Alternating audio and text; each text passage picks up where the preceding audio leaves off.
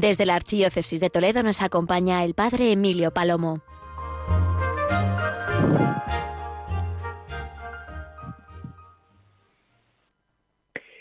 Queridos oyentes, querida gran familia de Radio María, estoy muy contento un año más, una vez más, de poder estar con vosotros y a través de Radio María compartir una reflexión.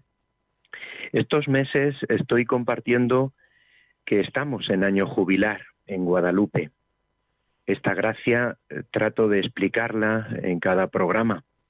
Y el mes pasado os hablaba de María como madre que verdaderamente nos sana. Sí, María es nuestra madre y por eso reconocemos en Guadalupe el hogar de María y la casa de sanación. El mes pasado os hablaba de la bula del Papa Francisco eh, a través de la penitenciaría apostólica y el texto, y precisamente quería destacar, lo hacía entonces, como los enfermos y los mayores también podéis recibir esta gracia de modo espiritual, uniéndoos al santuario, pidiendo la intercesión de nuestra Madre. Pues bien, en este mes, en esta ocasión, en este día, quería compartir con vosotros esta idea como María, reina de la evangelización, porque María de Guadalupe está declarada por el Papa reina de la hispanidad. Estamos apenas a una semana de la Jornada Mundial del Migrante y del Refugiado. Acabamos de celebrar a la Virgen de Coromoto, patrona de Venezuela. Estamos a muy poquitos días, sí, eh, de entrar en el mes de las misiones y pensando en María, nuestra Madre, yo preparaba con todo cariño hacia ella y hacia vosotros, pues esta reflexión, estas palabras. Y lo hacía además eh, con una certeza de que sigue siendo, es ella la protagonista de la nueva evangelización. Ella es la estrella de la evangelización. Ayer viví una experiencia preciosa, preparando la jornada de inicio del curso pastoral en nuestra archidiócesis de Toledo, tenía el privilegio de entrar en un lugar que jamás había accedido. Me estoy refiriendo al camarín de la Virgen del Sagrario. La Virgen del Sagrario es la patrona de Toledo. En el camarín, que como digo es un lugar cerrado, es un lugar que no es eh, visitable en, este, en estos momentos, que durante, pues sí, siglos eh, ha sido un lugar eh, que ha servido para precisamente eh, visitar a la Virgen, ahora no es necesario, puesto que eh, la imagen de la Virgen del Sagrario está siempre eh, venerada en su capilla, en esa capilla preciosa de la catedral.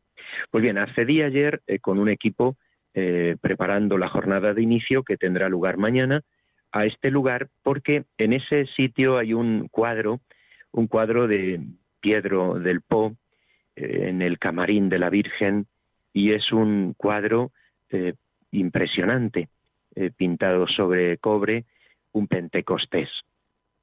Eh, mañana tendremos ocasión de explicar su imagen, su sentido, pero en este programa de Radio María, en el Dios de cada día, os describo la imagen. Es una imagen en la que no solo está María y los apóstoles, sino muchísimos hombres y mujeres más. Algunas se ve que son mujeres casadas, otras son vírgenes eh, y sobre todos ellos está el fuego, eh, las llamas de fuego, lenguas de fuego, la función del Espíritu Santo, porque sobre todos ellos se ve esta acción. Al cumplirse el día de Pentecostés estaban todos juntos en el mismo lugar. De repente se produjo desde el cielo un estruendo, como de viento, que soplaba fuerte, y llenó toda la casa donde se encontraban. Vieron aparecer lenguas como llamaradas que se dividían, posándose encima de cada uno de ellos. Se llenaron todos del Espíritu Santo y empezaron a hablar en otras lenguas según el Espíritu les concedía. Sí, queridos oyentes de Radio María, en todas nuestras diócesis y comunidades estamos comenzando este nuevo curso pastoral un curso pastoral que viene marcado sin duda por la circunstancia de la pandemia, que afecta en lo sanitario, sin duda en lo social, en lo económico, en lo educativo. Están nuestros niños y adolescentes comenzando sus clases, pero que sin duda también es algo que afecta a nuestra realidad espiritual, a nuestra vida en, todos los sentidos. Y por eso es tan importante eh, que aprovechemos este momento para edificar nuestras casas sobre roca, que construyamos nuestras casas sobre Jesucristo, que nos dejemos guiar por el Espíritu Santo, que nos reunamos con María en oración como la primera comunidad, que sintamos y reconozcamos este fuego del Espíritu Santo en nuestras vidas, que dejemos que María sea, como siempre, madre, maestra, primera discípula, estrella de la evangelización. Sí, queridos oyentes de Radio María, estamos en el Dios de cada día y yo os propongo precisamente que sintamos que estamos reunidos. Sí, sí, que Radio María nos reúne. Sí, que María nos reúne como iglesia, en familia, en comunidades, y que lo hace de una manera eh, eficaz, que lo hace porque verdaderamente quiere acompañarnos en esta hora y en esta situación que estamos viviendo.